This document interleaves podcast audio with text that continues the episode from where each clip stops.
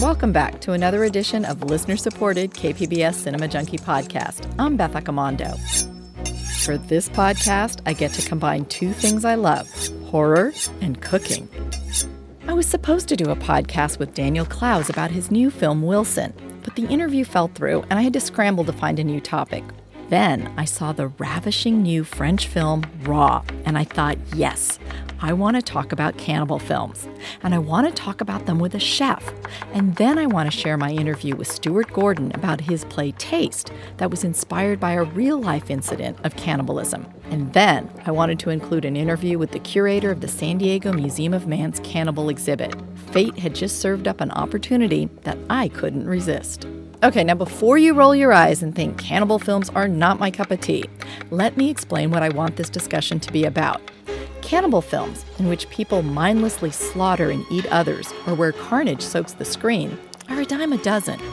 But films in which great care is taken with both the filmmaking and the preparation of human flesh for consumption are far more rare and far more interesting.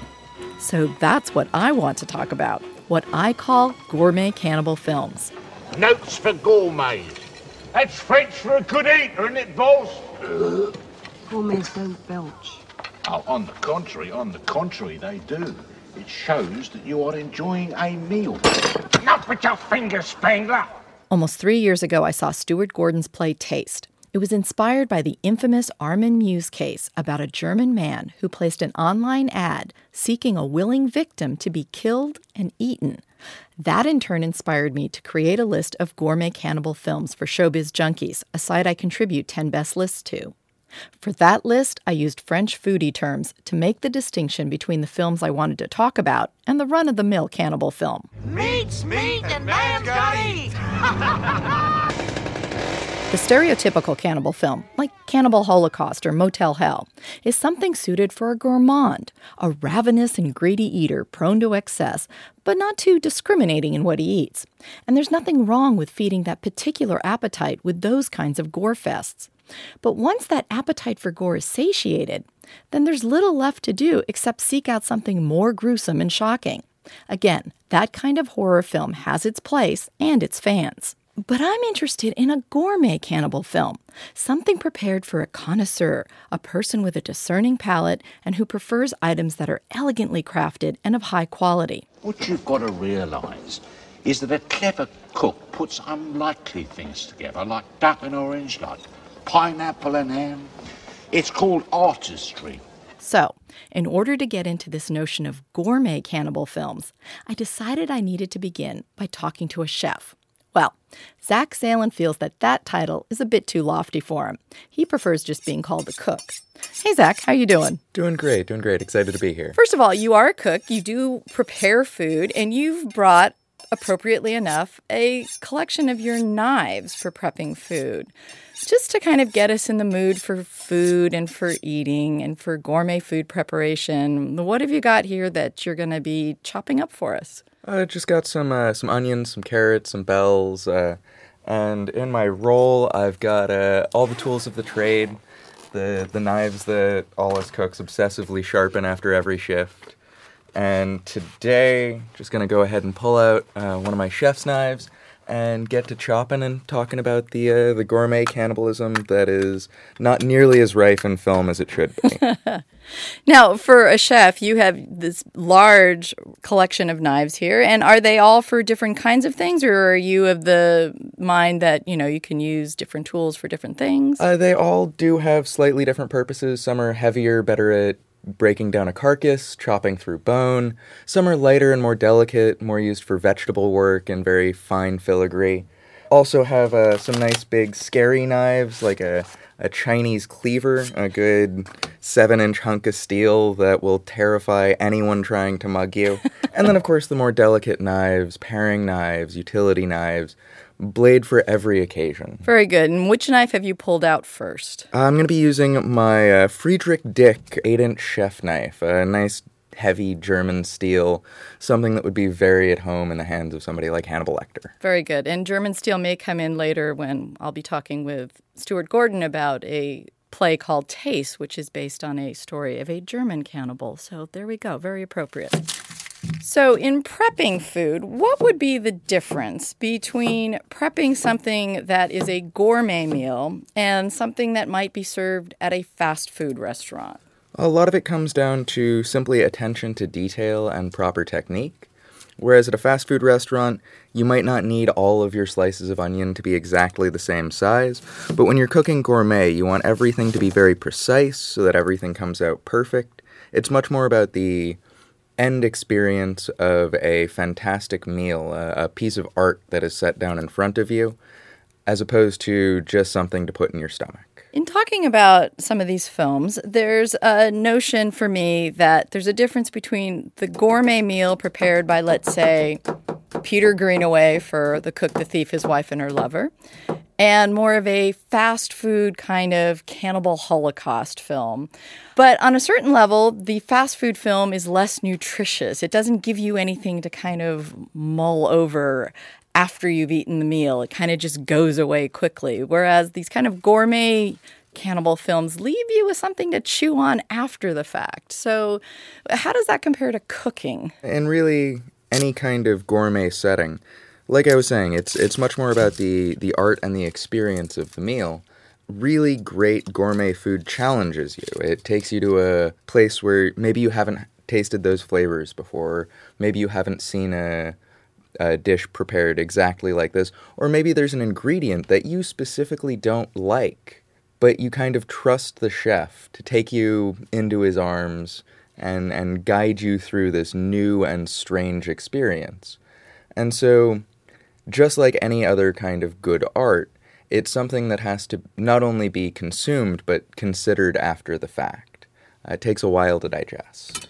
And also with a gourmet meal, it's something that you kind of want to savor. Like you want to hold it on your tongue for a little bit and like take in the flavors.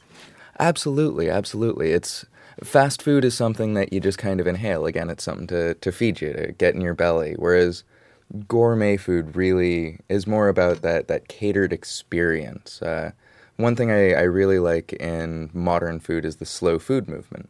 People are paying a lot more attention not just to what their food is, but where it comes from and how it's made. And so that really just extends the experience of trying the new food, trying the new dish, uh, having that, that plate of art set down in front of you.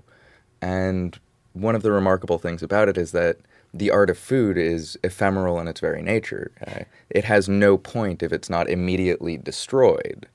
And through the destruction and consumption of it, you're not just eating the the food in front of you, but you're eating the intent of the chef, the the art of the preparation, and the effort of the entire kitchen that went into making that plate. And let me ask, where do you work? I work over at Bar Kindred in South Park. Uh, we are a death metal-themed craft cocktail bar with a fully vegan kitchen. Awesome. And since we are on podcast, which is audio only, you can't see the beautiful slices that he's making in this onion. My onions have never looked like that before. I can say that. So in talking about some of these films, one film that we kind of mentioned briefly before we started talking was a film called Delicatessen, which is about cannibals, but not your typical kind of gore fest. And you were talking about kind of how that is a bit of a gourmet cannibal film. Absolutely. It it uses cannibalism in in a way to be a lens to look back at society and the, the troubles of society in a post-apocalyptic context that is very relatable uh, in today's modern times. So using cannibalism as a device as opposed to as a an end in and of itself. And in this film, we're set in this kind of post-apocalyptic world where food is scarce. And the kind of the device of the film is, is that it's an apartment complex where I believe he keeps hiring a handyman who keeps getting served up to the tenants. So there's never... As far as I can remember, there's never any really graphic scene of cannibalism or anything, but there's this whole kind of sizing up the guy when he comes in and sharpening of knives and things like that. There's definitely uh, an ominous context that always comes with sharpening knives, and my housemates can attest to this really profoundly. I I find myself, say, sitting on the couch watching T V and just honing a knife or sending it down a strop. And the other day, my housemate looked at me and said, you know, that would be really creepy if you weren't a professional cook. Actually, wait, no, that's still really creepy. Can can you do that upstairs? And so there's there's a threat that is always present when when a knife comes out or is being worked with. And to use that as the device in the, the film to really build that tension as opposed to the the imminent threat of, of mortal danger by physical threat, just the, the imposing presence of a sharp knife or a knife being sharpened. Well, and you've moved on now to carrots, so if you're listening, you're going to be hearing carrots being diced up beautifully again. And I think, if I remember right, the director had actually either lived somewhere or knew someone who used to have to listen to knives being sharp. I think he lived above a butcher's shop, and he would hear the knives being sharpened every morning, and I think that was part of what drove him to, like, make that film. So I can see how the knife sharpening would get to you. You either love it or you hate it. Personally, and I, I know this is the way that most cooks and chefs feel, knife is a tool. It, it can be dangerous, it, it can be helpful, but it's not necessarily threatening in and of itself. A knife sitting on a, a magnetic strip or in a, a block is perfectly safe. It's just sitting there. It's the intent of the hand that wields it. And once you become very comfortable with the knife, then it's it's no longer threatening. It's it's comforting. When I have my knives in my hand, I feel capable. And I don't fear cutting myself, because I know if I cut myself, that's my fault. It's me losing focus or getting sloppy. Whereas somebody standing next to somebody with a knife is in a place of potentially imminent danger. And so, in the kitchen, knives take on a slightly different context. But in a movie like Delicatessen, the intent of the knives being sharpened in front of the the unwitting victim is definitely a, a powerful image. And this notion of cannibalism, the idea of eating human flesh, is something that is still and pretty much has always been something very kind of taboo in our society. Well, and the, the taboo nature, uh, I think, is is really what strikes at the heart of gourmet cannibalism. It, it, as I was saying, uses that lens of cannibalism to discuss further issues, and a great way to start talking about uncomfortable issues is to segue with an uncomfortable topic, like cannibalism. It puts the audience uh, in a state of unease and and readiness for potentially terrible things to happen, instead of just assaulting them, say, with the uh, the dinner scene from Hannibal. It slowly builds up to the moment when he reveals to to the guests that they're in fact eating the flutist that played a sour note. And so without that build-up, it's simply blunt instrument. But but with the build-up, it hones the edge of that revelation into something that can really strike at the heart of the audience, where you slowly realize that the sour note caused that flutist to be eaten, and the the real context of insanity that has to live inside of Hannibal Lecter's mind in order to justify something like that. If you're just slapped across the face with it, it doesn't carry, carry nearly the same weight. Well, the other thing, too, is when you see some of these films that deal with, let's say, a lot of the Italian cannibal films tended to deal with, like, tribes that you would find out in the wild somewhere that were cannibal. But when you come into a more civilized society and people are doing these kind of things, in a certain way it almost becomes more disturbingly scary, because you feel like it shouldn't exist in the context of a suburban neighborhood like it does in Parents, or in an elegant restaurant like it does in The Cook, the Thief, His Wife, and Her Lover. Uh, we feel a little more comfortable with it, I think, when it's out in some wild jungle setting where we think, oh, well, if we just avoid that, then we're safe. And in many ways, cannibalism speaks to the primal nature of humanity. Uh, that that we are, in fact, biological creatures that must eat or be eaten. And it's a lot easier to look at that from a distance. Humans very much enjoy thinking that we're highly evolved, but we've barely got a big toe out of the jungle. And in that context, by by bringing cannibalism into your neighborhood and, and putting it next door to you as opposed to off in a distant jungle, it makes it much more real and reminds the audience that they are, in fact, just beasts. Another cannibal film you mentioned that you enjoyed was Ravenous. We have four missing soldiers, Captain, and no bodies. We need a supportable explanation. Uh-huh. Captain John Boyd is about to discover... No one just ends up at Fort Spencer. We come for a reason. Yours being? Well... Something he never imagined. We have a great sense of camaraderie here at Fort Spencer. This Indian scout told me a curious story. Windigo. It's an old Indian myth from the north. Man eats the flesh of another. He absorbs the other man's strength. Now, one man must choose. We need others. Between having dinner Not and being dinner. Good gracious. Ravenous.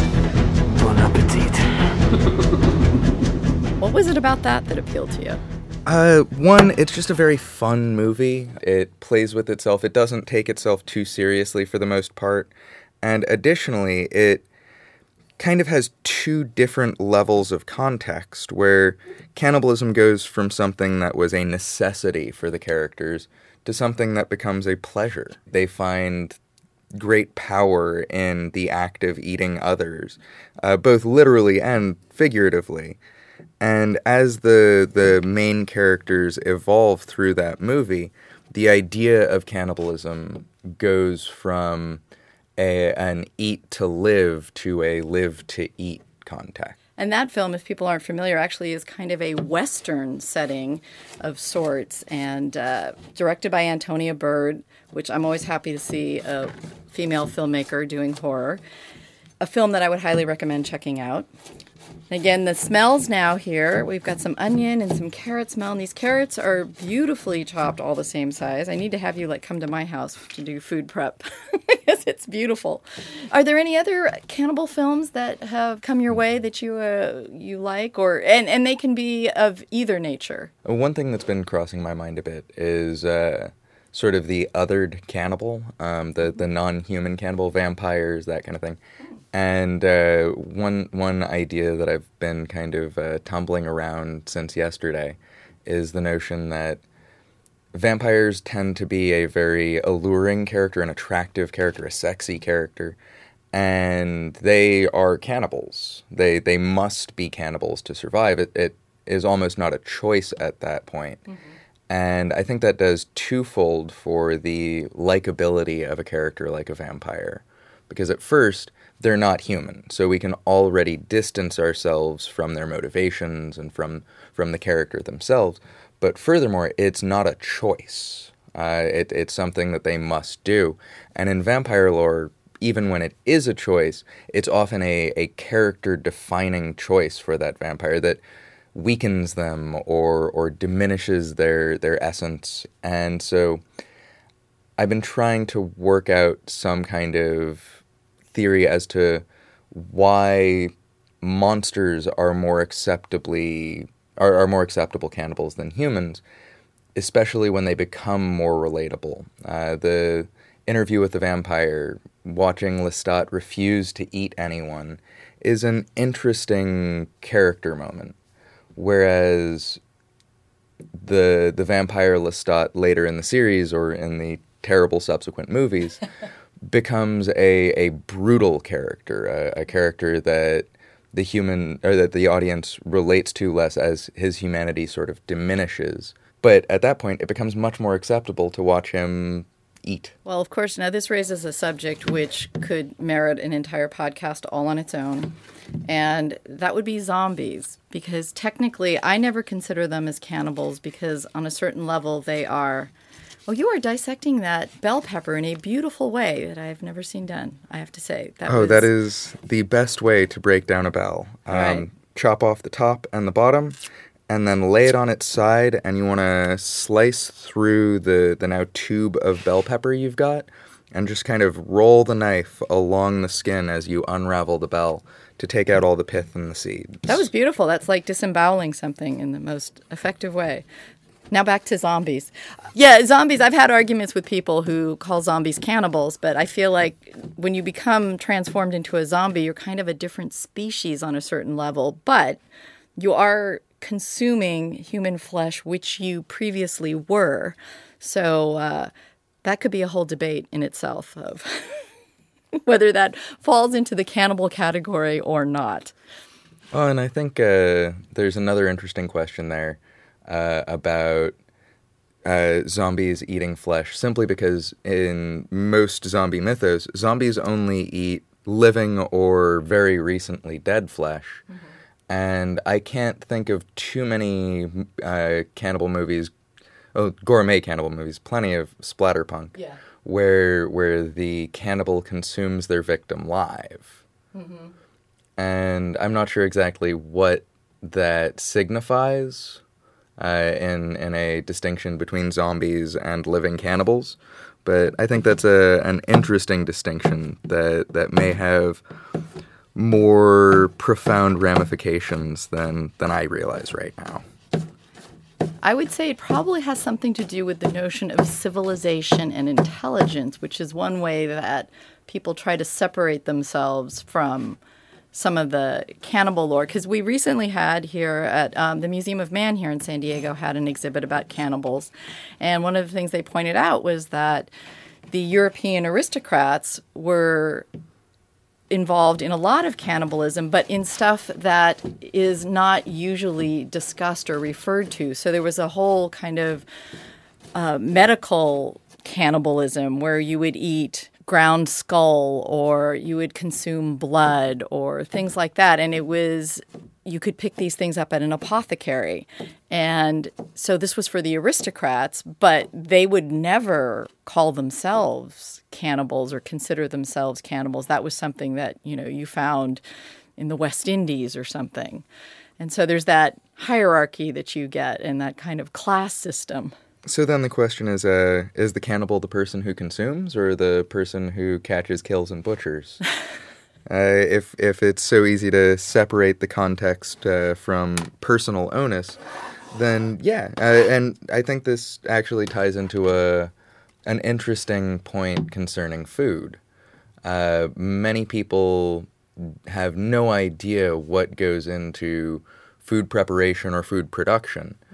And uh, an author named Michael Pollan, in his book Omnivore's Dilemma, brought up an interesting point. Most people know their banker, they know their doctor, but they have no idea who their farmer is. Food is almost this alien substance that simply happens, as opposed to a natural and organic thing for a lot of America and for a lot of the world. And we arguably have a much more personally and physically intimate relationship with our farmers. They create the things that sustain us, that we put into our bodies every day, than we do with our banker, or maybe even our doctor. And so in that context, it's it's possible that those aristocrats felt that they weren't cannibals because they they didn't see it as human.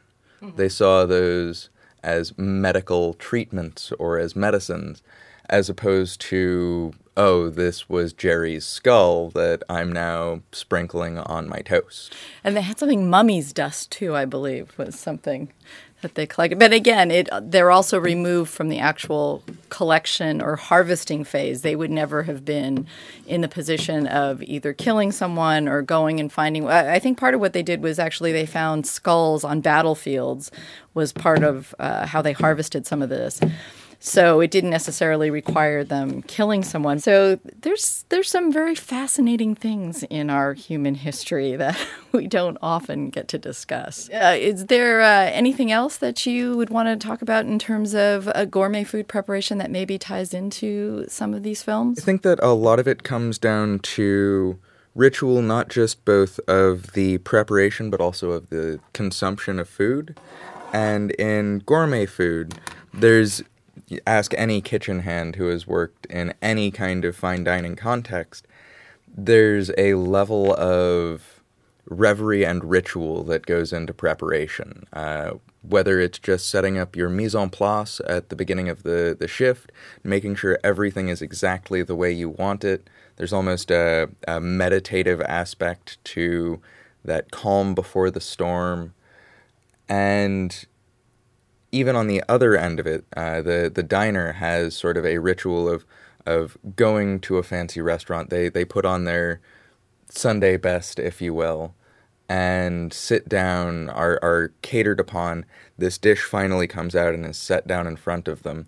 And there's a, a level of respect that ideally the, the patron then has for the food, but also a... a level of ritual in consuming the food, finishing the meal.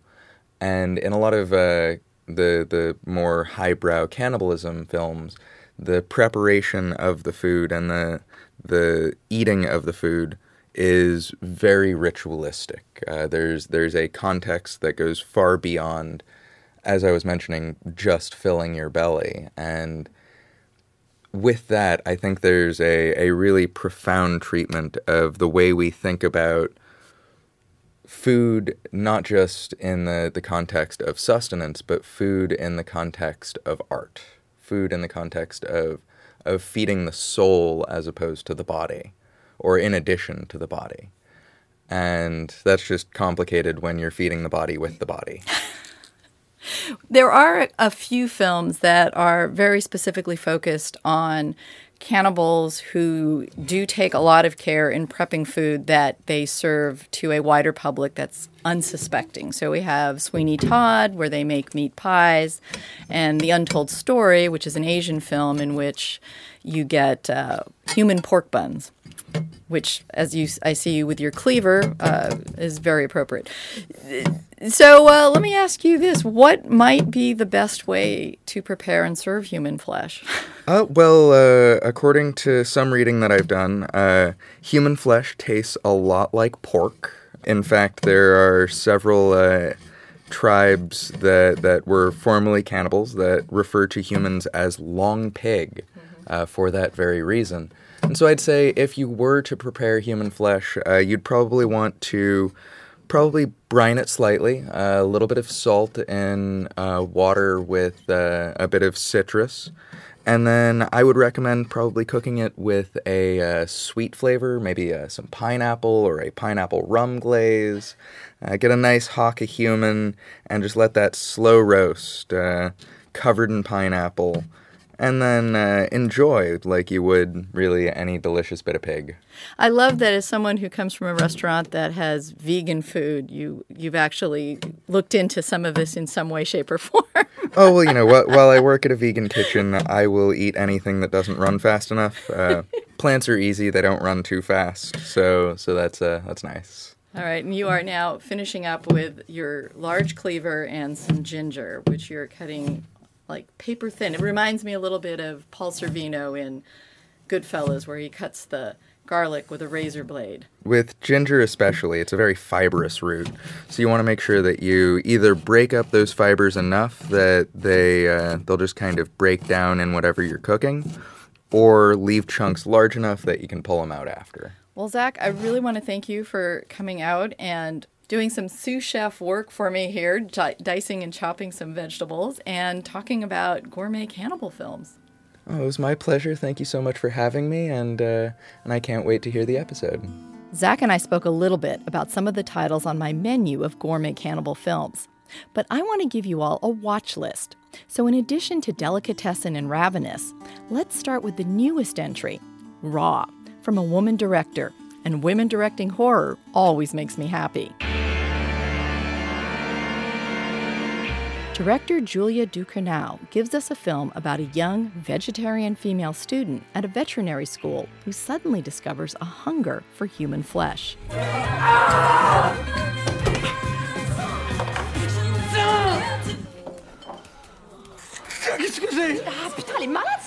The film doesn't shy away from gore, but what sets it apart is how it explores a familial relationship in terms of coping with that hunger. Duker now cleverly explores the taboo of cannibalism within the context of what proves to be an almost equally terrifying but far more accepted ritual of school hazing. In addition, she mixes in some feminist commentary about female body image and eating disorders that just provide a little more to chew on once the movie's over. Raw is the latest entry to my list, but the film that epitomizes the gourmet cannibal film is Peter Greenaway's delectable nineteen eighty-nine art house favorite, The Cook, the Thief, His Wife, and Her Lover. This film serves up the supreme example of gourmet cannibalism on screen. Sumptuously shot, superbly crafted, and stunningly acted, this film explores the extremes of human jealousy, cruelty, and revenge. Albert is a brutal crime boss who also owns a swanky restaurant where he pretends to have manners and know about food. No, you don't eat it like that. Let me show you. Oh, imagine you are sucking the little fingers of a lady, or... No, you wouldn't understand that, since you never get that close to a lady. His restaurant boasts an artisan chef named Richard. Albert's wife, Georgina, played by the scrumptious Helen Mirren, grows bored with her brutish spouse and strikes up an affair with a gentle bookseller. The cook covers for the lovers, who sometimes conduct their covert affair in various parts of the restaurant, while Albert consumes a meal. Okay, I have to... Okay, I have to reveal some spoilers here in order to get to the cannibalism, because Albert eventually catches on and murders his wife's lover.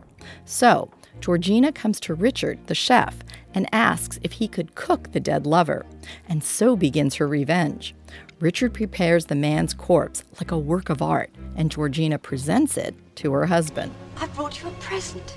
Look, I don't need presents. It's me who gives you presents. You've always known that. Besides, you've never had the, the money to give me presents.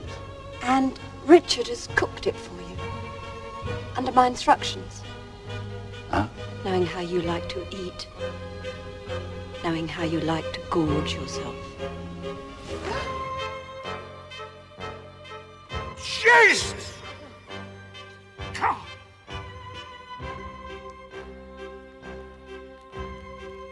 No, it's not God, Albert. It's Michael, my lover. You vowed you would kill him, and you did. And you vowed you would eat him. Now eat him. What's the matter, Albert? You have your knife and fork. You do know how to use them. Or have all those carefully learnt table manners gone to waste? Try the cock, Albert. It's a delicacy. And you know where it's been. The Cook, the Thief, His Wife, and Her Lover is a four-star gourmet cannibal film, so make sure you put that on your shopping list. Cannibal. Taking a lighter American tone is Bob Balaban's Parents, also from nineteen eighty-nine, apparently a vintage year for cannibal films. In the film, young Michael lives in a model fifties suburban neighborhood with his parents, the perfectly cast Randy Quaid and Mary Beth Hurt. Everything seems perfectly Ozzie and Harriet on the surface, but Michael is haunted by nightmares and an uneasy concern over where his cheerful parents get their meat. What are we eating? Leftovers, honey. Leftovers from what? From the refrigerator. We had leftovers every day since we moved here. I'd like to know what they were before they were leftovers. Before that, they were leftovers to be.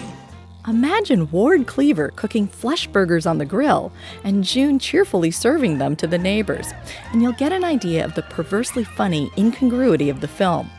Balaban puts a glossy technicolor surface on this disturbingly funny tale of suburban cannibals.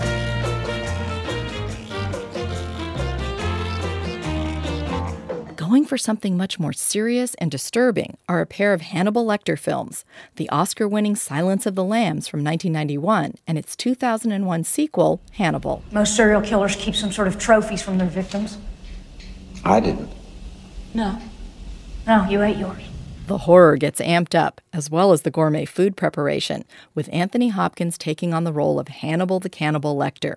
In Silence of the Lambs, Hopkins has a memorable scene with Jodie Foster's F B I agent.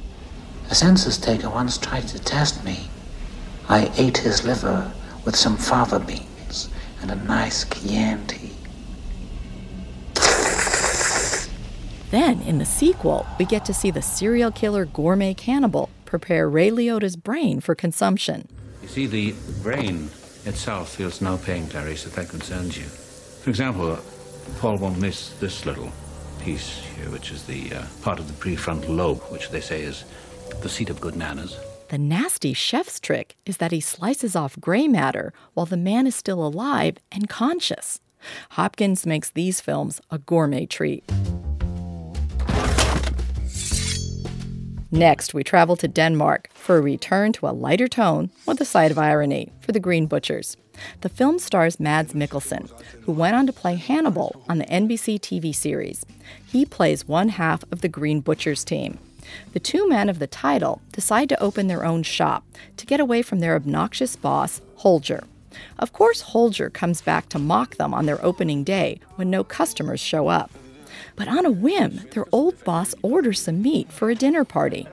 One thing leads to another, with an accidental murder leading the men to marinate the corpse and sell him as meat in their butcher shop. And suddenly, Chicky Wickies, the euphemism for human flesh marinated in a special sauce, becomes all the rage in their town. This is another charming and tastefully delivered tale of cannibalism.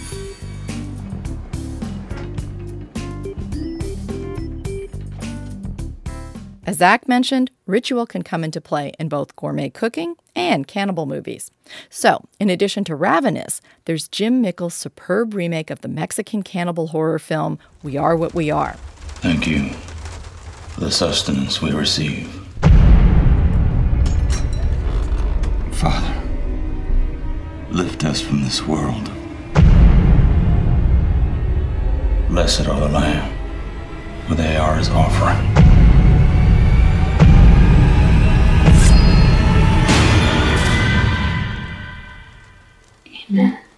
Mikkel's film gives us a reclusive family headed by patriarch Frank Parker. He runs his family with a fierce sense of conviction to his ancestral traditions. The film begins as his daughters are forced to assume some horrific family customs. You're going to have to take care of them now. You ready for that? I'm the eldest. That's the way it works. The way it's always worked. It just doesn't seem fair. None of it. That's for me to worry about. Not you. What if we refuse to do it? We just... We just stopped. The spin Mikkel gives this modern tale of cannibalism is to endow it with a religious, Puritan spin. He doesn't shy away from the gore, but unlike the typical cannibal film, he finds unexpected beauty in the brutality. And there's nothing like a classic to show just how stunningly cannibalism can be used in art. There's really just one incident of cannibalism in Julie Taymor's adaptation of Shakespeare's Titus Andronicus. But it's so impressive that it makes the film worth including on this list. Our question is how I mean to martyr you. This one hand yet is left to cut your throats, whilst that Lavinia between her stumps doth hold the basin that receives your guilty blood. You know your mother means to feast with me and calls herself revenge and thinks me mad. Hark, villains. I shall grind your bones to dust, and with your blood and it I'll make a paste, and of the paste a coffin I will rear and make two pastries of your shameful heads, and bid that stump at your unhallowed dam, like to the earth, swallow her own increase. Titus is played by Anthony Hopkins, who once again gets to serve human flesh. It may only be a single scene, but it's so vivid and horrific, yet elegantly executed, that it merits inclusion here. Then there's Hong Kong's The Untold Story that takes its inspiration from real life, or perhaps it's just an urban legend that persists. It's based on a true crime that supposedly took place in nineteen eighty-five in Macau. Anthony Wong plays a man who kills a family and then takes over their restaurant. The restaurant specializes in pork bao, or steamed pork buns. And perhaps the film's alternate title, Human Pork Buns, will make clear where the cannibalism comes into play. The film is gruesomely violent, but the human flesh is prepared with care and served up to unsuspecting customers.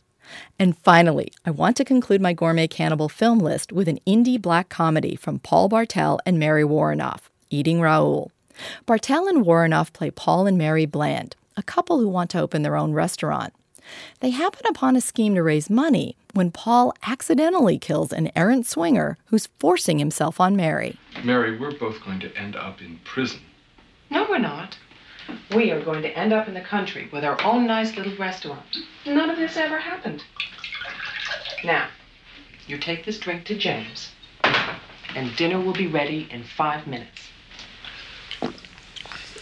Mary, I just killed a man. He was a man, honey. Now he's just a bag of garbage. The man's loaded with cash, so the Blands decide to start luring other swingers to their pad and offing them with a fry pan. This works out pretty well until a sexy Latin con man named Raoul starts to horn in on their business.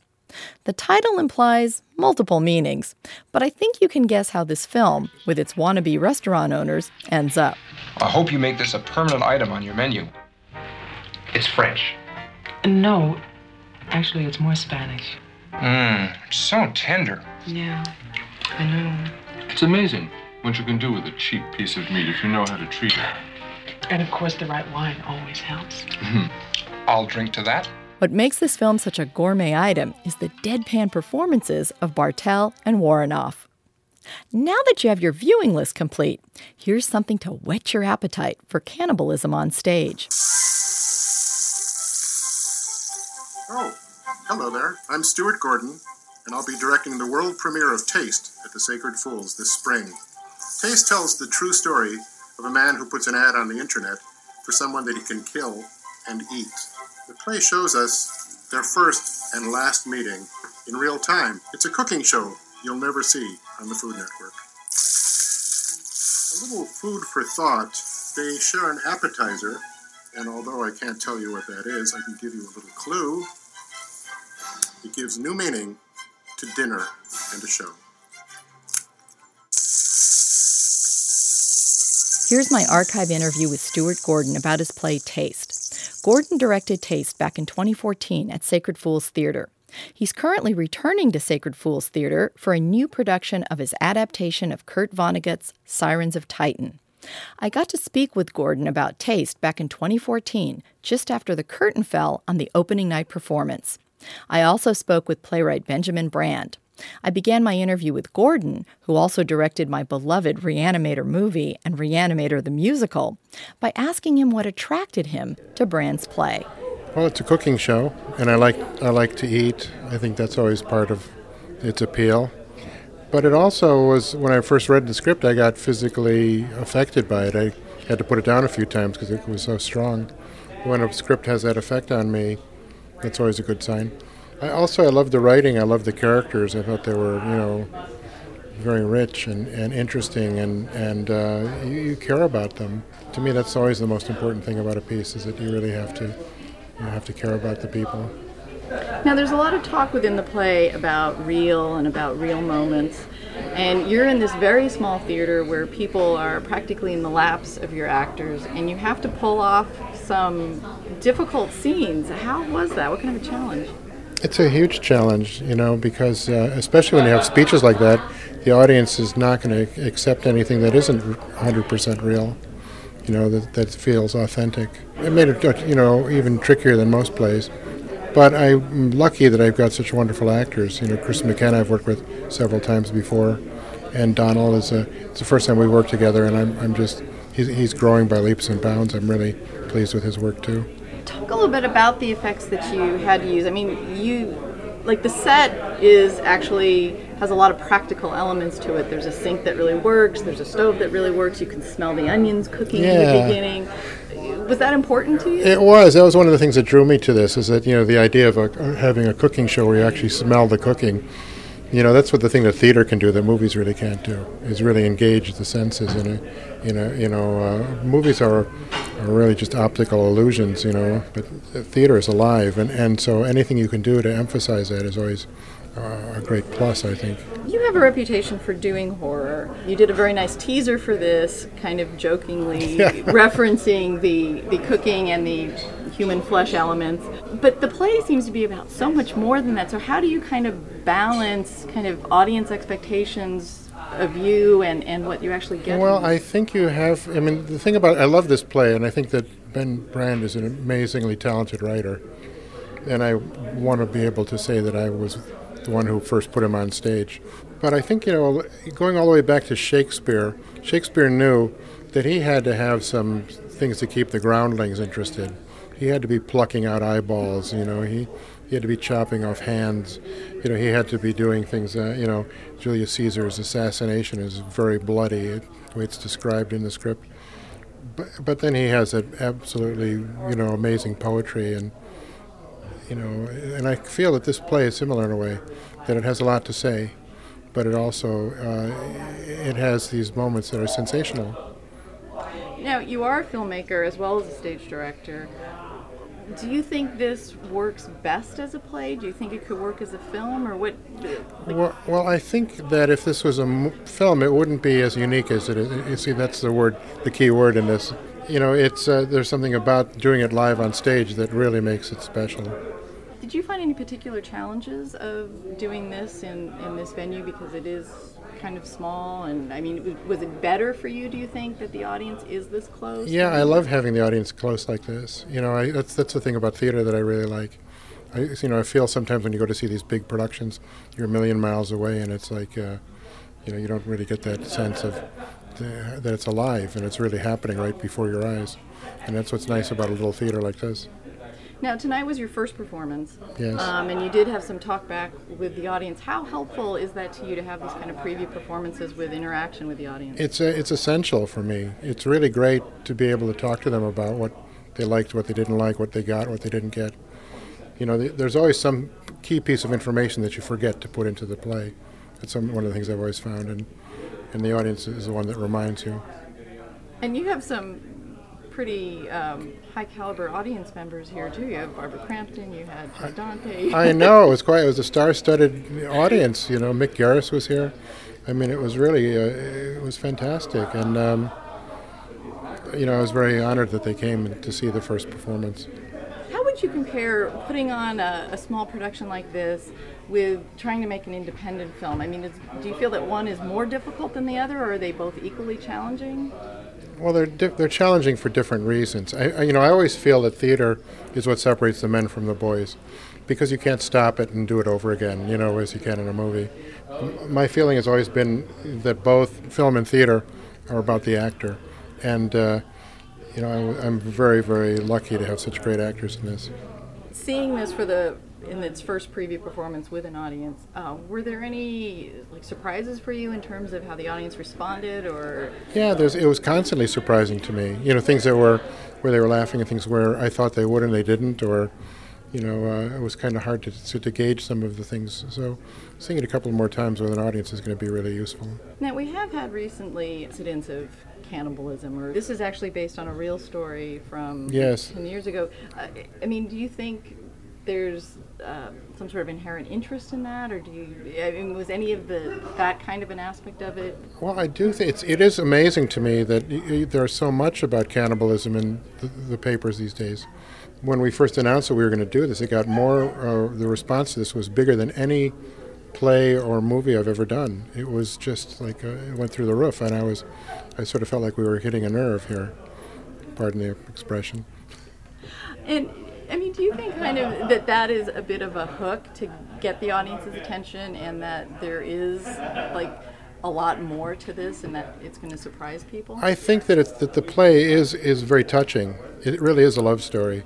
And in a sense, it's like the whole a relationship from beginning to end, you know, uh, you know, boiled down to like, you know, an hour and a half. But I think if you were told the audience that that's what they were coming to see, that they would never buy a single ticket. You know, that's the thing that's great about it, is that the um, it, it has a hook, and it's uh, and it is based on a true story, which I think is it's it's remarkably close to that true story, actually. And is it going to be hard to promote it though, because there is it's it's kind of like um, you know, the audience that might initially come based on the story is going to be surprised by what they get, but there's a whole audience out there that I think would really appreciate this, but might be kind of put off by it, thinking that it's just a, you know. Well, there are those who are never going to like horror no matter what you do, and I just kind of think it isn't for everyone. You know, that those who appreciate it, I think, will, will come, and those who don't want to have anything to do with it won't. Talk a little bit about horror in the sense that I think people think of it a lot of times in a very limiting sort of definition of the genre, and this really pushes... Well, again, going back to Shakespeare, you know, Shakespeare used horror, in, you know, to keep the groundlings interested, you know, to keep the keep the play moving along. You know, King Lear, which is considered sometimes to be his greatest play, you know, has a guy's eyes being gouged out on stage. You know, he, he, he uses gore effects in his plays a lot. I mean, Titus Andronicus, it's like wall-to-wall carnage, really. But, uh, you know, even even in, uh, you know, all of his tragedies, he, you know, I think he's trying to, you know, if he were to just present poetry, uh, you know, we wouldn't remember him today. And just for a personal question, uh, is, what's the status on Nevermore being made into a film and Reanimator ever coming back? Well, we're working on both of those things. You know, it, it, everything takes forever. But uh, we haven't we haven't given up. That's good to hear. Thank you very much. That was Stuart Gordon talking about the play Taste. I asked playwright Benjamin Brand how he discovered the story of Armin Meiwes. A friend of mine actually sent me a link to the original news story, or at least the original story when the man who was the man was convicted of having eaten of having killed and eaten another man. And I read it and I thought, God, what in the world motivates these two men? Both of them were kind of, um, seemed very unknowable, and that was un- that was interesting to me. And I just kept thinking about them, and I kept thinking, how in the world would you try to tell this story? And I couldn't figure it out, and I wound up having dinner, it must have been right after I had read about it, uh, about the conviction. Uh, I had dinner with a friend, and I said, I, I think there's a movie in here, initially is what I thought. I said, but I can't figure out what happens in the story aside from the night that they meet and do this thing. And he said, well, why don't you write the movie just about that? And uh, so I, I wrote it. Uh, it was initially intended to be, a, it was a screenplay, and but it was in a single location and it was told in real time, which obviously is the same with the play. And uh, I just felt, initially at least, the obviously, there was this sort of prurient appeal of the story and this question, how did these guys decide to do this thing? And then when I started writing it, I think what excited me the most was the idea that on the surface they seem to be opposites. One of them is dominant, one of them is submissive, one of them is the perpetrator, one of them is the victim, but that over the course of me writing it, discovering that in fact they were basically two sides of the same coin. And once I figured that out, and I'm putting it in quotes because I think anybody who looks at it would realize that. Once I figured that out, it was very, it was a very kind of athletic writing experience. I wrote it very quickly, and it was done. Now, did you do research into who these people were, or did you just make d- everything up? I did very little research. I read the initial story of um, the conviction of the man who did the eating, and um, I started to write it, and at some point in the middle of writing it, I must have gotten stuck or something, and I went online and started reading a longer article about what happened. And in the article, I read something that was so counter to the characters that I was creating that I stopped. Um, I read that um, the Terry character, the man I'm calling Terry, um, in the middle of it, as this other guy was dying in a bathtub, which already seemed wrong to me, stopped to read a Star Trek novel or a Star Wars novel. And already there was too much emotional intensity between these two guys for such a thing to happen. And I just said, I don't want to read any more about the real case because I'm off in my own creative space with them. And so I stopped. I think that there are a few things in the play that are from the original story, but what actually transpires between these two men is a is a is an act of imagi- a work of imagination. It's not really based on what actually happened, as far as I know. Now, you wrote this intending it to be a film. Mm-hmm. How do you feel seeing it as a play? It's so much more intense as a play, and I was unprepared for that. I think somewhere in my mind, as I was writing it initially as a screenplay, I knew that whoever was going to direct it was going to be able to cut, was going to be able to edit. And so things that you see quite baldly on the stage. In the film, the film that was in my head at least, I thought, oh, well, they'll cut around this. So um, the scene where Terry is is masturbating Vic, I thought, well, you'll just see a shot of his shoulder and you'll see it moving up and down, and then you'll see a reaction shot of Vic and you'll see his head tilt back and you'll it'll be implied what's going on. But suddenly it's on stage and you're seeing what's on the television and you're seeing these two actors perform this activity, and it's it's very startling. And so all of the sexuality, all of the violence is so much more, it's so much more intense than I think the film that I was playing in my head as I wrote it. Once it became a stage play, that the process of turning it into a stage play was very simple. There were probably two or three things that were in the screenplay that were clearly visual, a close-up of something that was going to explain the story, and I would have to add a line of dialogue to clarify. He says, oh, this, these are just magazine cutouts. He doesn't, in the film, in the screenplay, there was just a shot, and you understood what it was. Um, but basically, there were no ch- no real meaningful changes between the screenplay and the stage play, and I thought, well, it'll just be the same thing. As far as I know, it's not the same thing at all. It's much more, it's a much more visceral experience, I think, as a stage production, at least compared to, again, the movie that's in my head. Well, and do you think it was also intensified by the fact that this is a small theater where the audience is practically in the laps of the actor, literally in, in part of the... Yes, I mean, look, they're, they're, the experience of smelling food, smelling food that's being cooked, it does make you feel that you're in this apartment with these two guys, and there is a feeling of, my God, I'm trapped in a cage with, with not just one lion, but two lions, and...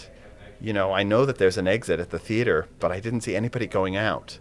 Um, and I think that it's more, it's maybe more powerful. And if you're sitting, especially in these front couple rows, you're on the same eye level as these two men, and they're sitting right next to you, and the sweat on their brows is real, and the sweat stains on their backs are real, and the smell of onions that's coming through the into the audience is real, and obviously the whole thing is performance, and I know it's fiction, I know it's fake, and I know I wrote it, but I'm having an experience that seems counter to what I know in my head is really going on. I'm moved by things that I wrote myself, seeing these guys perform them, and I'll think, I know this story this guy is telling here is a lie, and yet I'm being moved along with him. And maybe that has to do with the smallness of the space, I don't know. And maybe this is also because I wrote it so long ago that I'm watching it. I don't feel exactly like I'm watching it as the person who wrote it. I feel like I'm watching it as, as an audience member, and that's pretty exciting. Is this the first play you've written? Is your other work been screenplays? I've only, yeah, this is the first play that I've ever written. I've written screenplays and I've written television. And uh, and in effect, this obviously was written as a screenplay, but it became a stage play. And, you know, Stuart was really... Stuart was really, I think, the person who figured out that it could be a stage play. I think turning it into a stage play, for me, felt like, oh, this is so easy. I'll just change these few lines that seem too filmic, or this close-up here, I'll add this line of dialogue. And it was Stuart who sort of, Stuart had to do the work.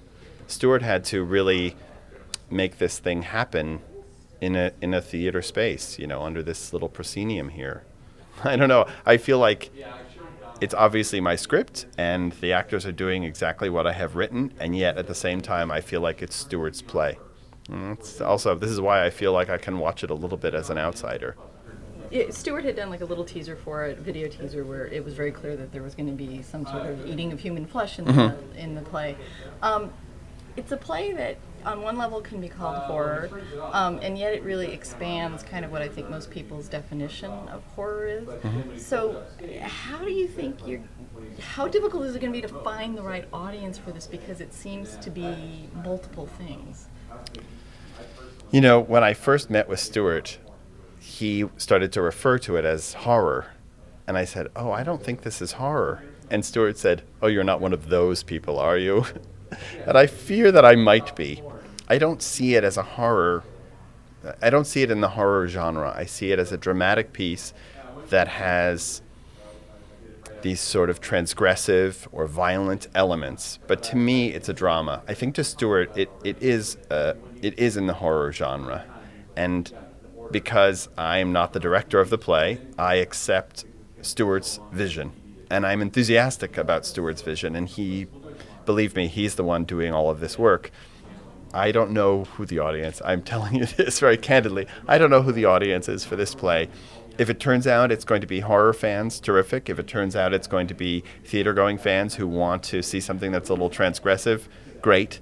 I wrote the thing that somehow, sometimes people say, like, why did you write this? And I think, as I think of most things that I've written that aren't works for hire, I think I wrote it because I was able to reach the ending. I reached the ending of this play, and I said, okay, now we'll see what happens in the world with it. And if Stuart says it's a, it's a horror play, then that's what it is, and he'll know who's going to come to it. If it's not a horror play, then somebody else will come to it, or I don't know. I don't know the answer to your question. I feel like I was speaking in paragraphs there. I'm not sure. I don't know. Great, thank you. Who's going to come to this play? You tell me. That was Taste playwright Benjamin Brand. And to conclude this podcast, let's look to a little cannibal history with Doctor Emily Anderson. She was the director of exhibit development at the San Diego Museum of Man when the cannibal exhibit was installed almost a year ago to the day. I took a walk through the exhibit with her to discuss cannibalism through history and to compare myth with reality. Okay, so we are in the apothecary shop. So this is sort of our recreation of a mid seventeen hundreds apothecary shop. Uh, and we use this section to talk about the practice in Europe, the very prevalent and mainstream medical practice of prescribing medicine made from human body parts. So at the same time that Europeans are going out around the world, meeting people they didn't understand, um, and using cannibalism as one of the ways to really reinforce that difference and saying these people are not like us because they eat other people.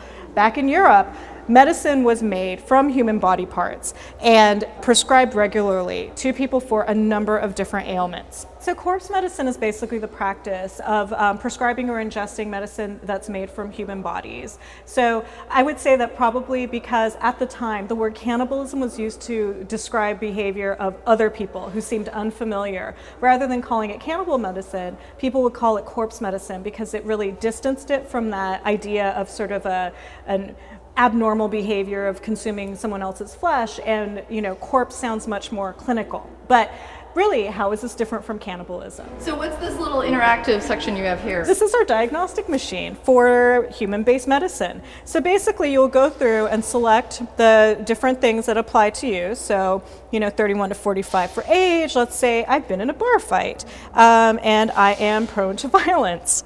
Um, and I also get nosebleeds. And at work, maybe I also use sharp objects. And we add this up. So I got six, eight, eleven, thirteen. And over here, when I look at my prescription guide, thirteen gives me mummy dust. And these are the most common forms of human-based medicine that we have available. And mummy dust in this drawer. Here's my prescription.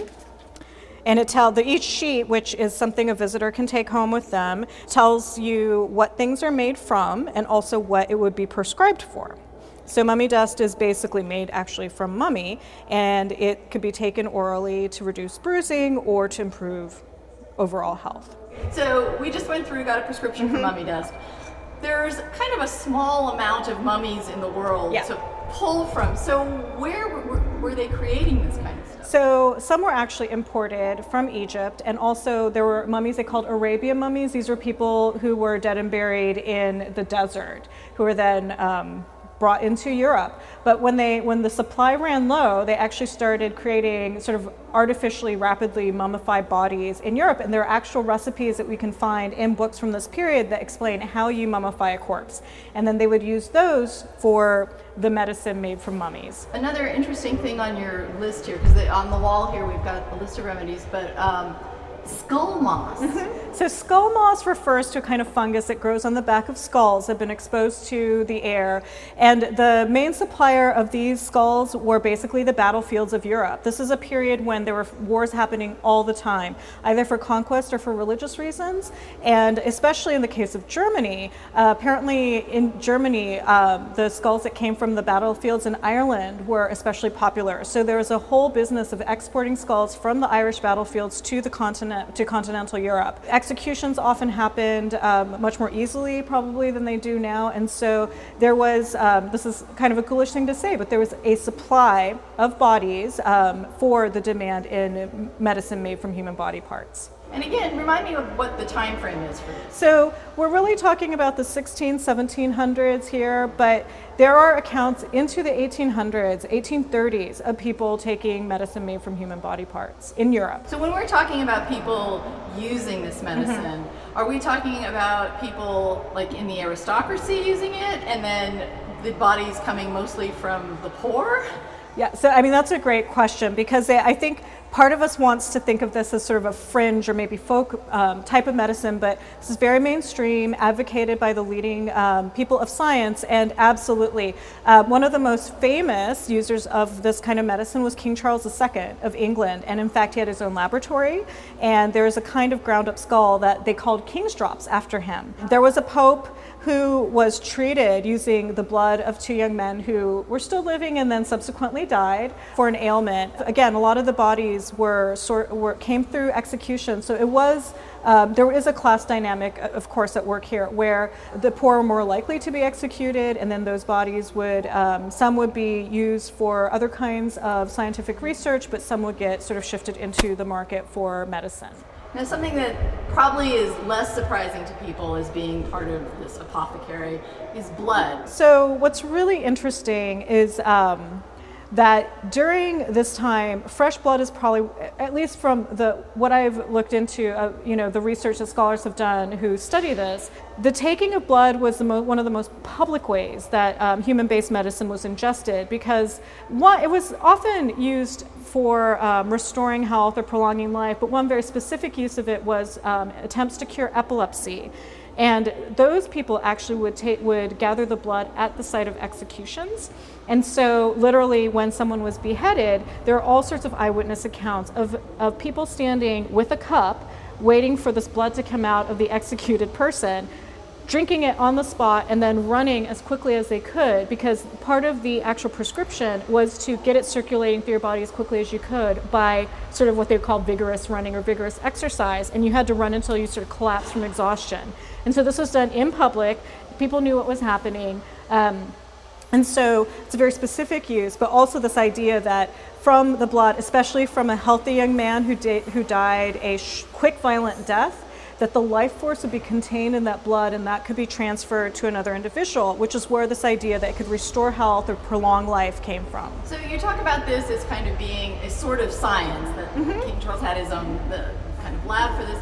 Is there any science to back up whether or not any of this stuff did any good, or could it have done harm?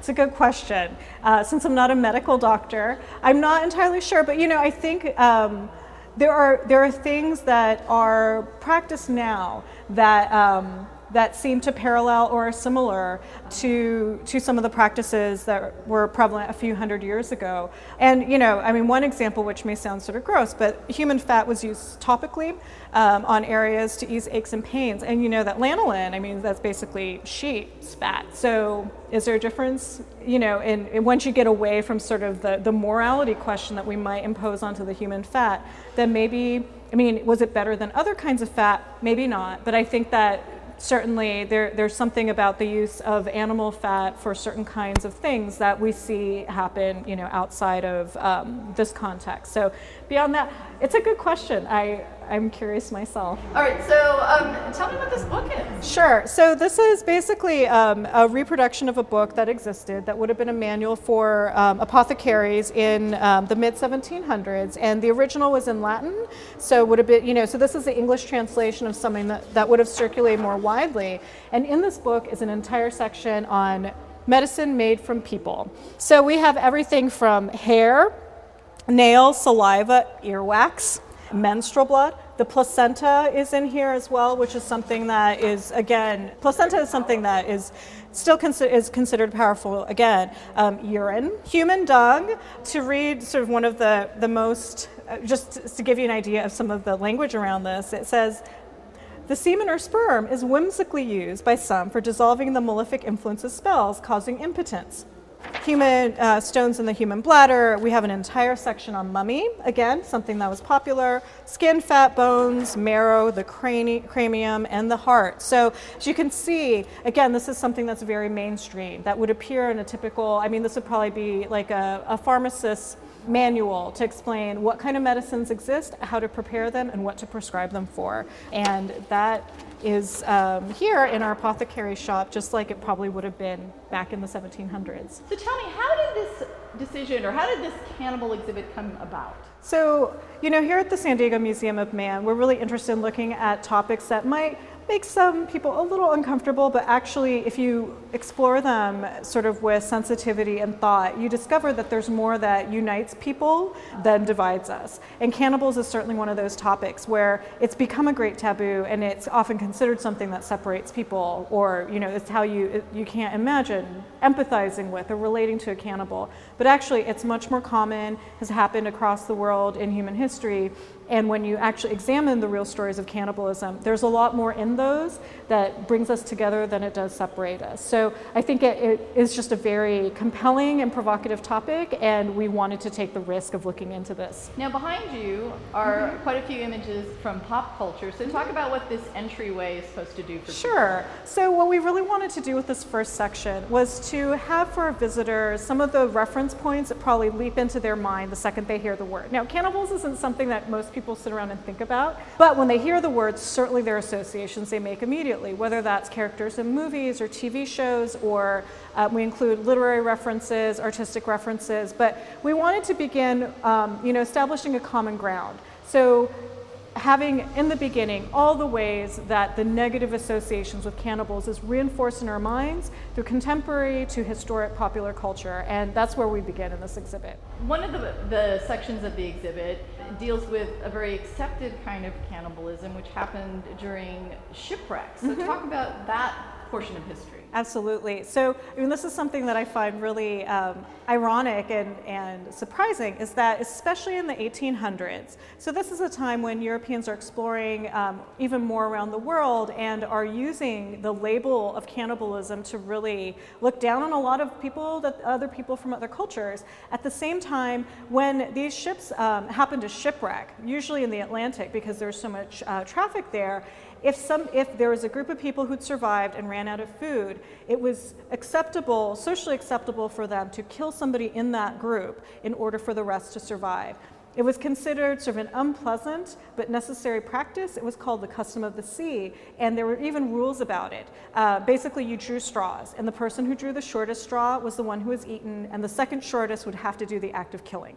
There are accounts as early as the sixteen hundreds, but it really hits a peak in the eighteen hundreds. These are things that are talked about in the news. Songs are written about them. Some of the survivors write stories. They're not hidden, they're not secret. And it's not until eighteen eighty-four when, some, when a group of men who had killed the cabin boy to survive in a shipwreck were actually charged with murder in, um, in the British courts. So in the eighteen hundreds, this happened. Not all the time, but frequently enough that people would have been familiar with it. And the exhibit also tackles a question that that kind of raises with the um, athletes who were uh, plane crash in the Andes. So yeah. it's a similar, it's a parallel kind of situation in that you have not shipwreck, mm-hmm. but plane wreck. So talk about how you yeah. set that in this exhibit. So one of the things we really wanted to do in this exhibit is to ask our visitors to step into the shoes of people who are faced with really difficult decisions, and for them to think about, given the same circumstances, would I make the same choices? Can I empathize with this person? Do I understand what this per- what happened? And in the case of the Uruguayan rugby team whose plane crashed in the Andes in nineteen seventy-two, um, they we we feature clips from a documentary done by them where they talk about the decisions that they made and how they arrived at the decision to eat the the dead, who were mostly their friends, people that they knew. And for them, they really they talk about, one, how they couldn't face their family without knowing they had tried everything to survive. If that had been the difference between life and death, and their mother discovered that, you know, they didn't eat a person, that's why they died, that how could they live with that? Doing everything necessary seemed like the right choice. But also for them, it was a very spiritual experience that, you know, it felt like this, their friends had made this incredible sacrifice by their bodies being consumed, and that they would really treasure and honor that um, that sacrifice. And they talk about their experiences in incredibly profound and moving ways. So would you say that the main goal of the exhibit is to kind of um, challenge stereotypes? Absolutely. Um, you know, at the end of the exhibit, we want our visitors to ask themselves, you know, can I can I understand cannibals? Or are there people who have been labeled cannibals, people that I feel like I have more in common with? Whether or not they really were cannibals, but can I can I relate to them better?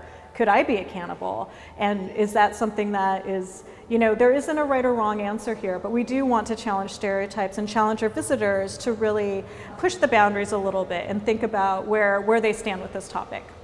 All right, so explain to me where we are, that this is the end of the exhibit. Yeah, so this is the end of the exhibit. And what we really want to have happen here is for visitors who, you know, we've we've pushed them a little bit. We've probably made them sort of kind of come out of their comfort zones. We've talked about different ways that cannibalism might be a lot more familiar to them than they would think, maybe help change their mind about something or at least change the definition. And now we what, what we want them to do is think about what are the things um, that they might do or that their friends or, you know, people that they know might do that might be construed as cannibalism. And specifically here we have this magnet wall where we can put up different human based things like blood. And would you consider the ingestion of blood cannibalism? What about boogers? Um, yours or somebody else's? Um, what about cremated remains? If you snort somebody's cremains, is that cannibalism or not? And this is really just a fun way to end this exhibit where you think about like what What are the things that are familiar to you um, that you've never considered cannibalism that might be might now fall under the category of cannibalism? That was Doctor Emily Anderson.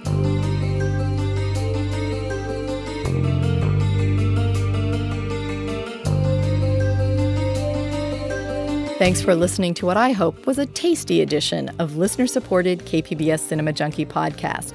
If you're enjoying the show, please leave a review on iTunes or like the Cinema Junkie Facebook page.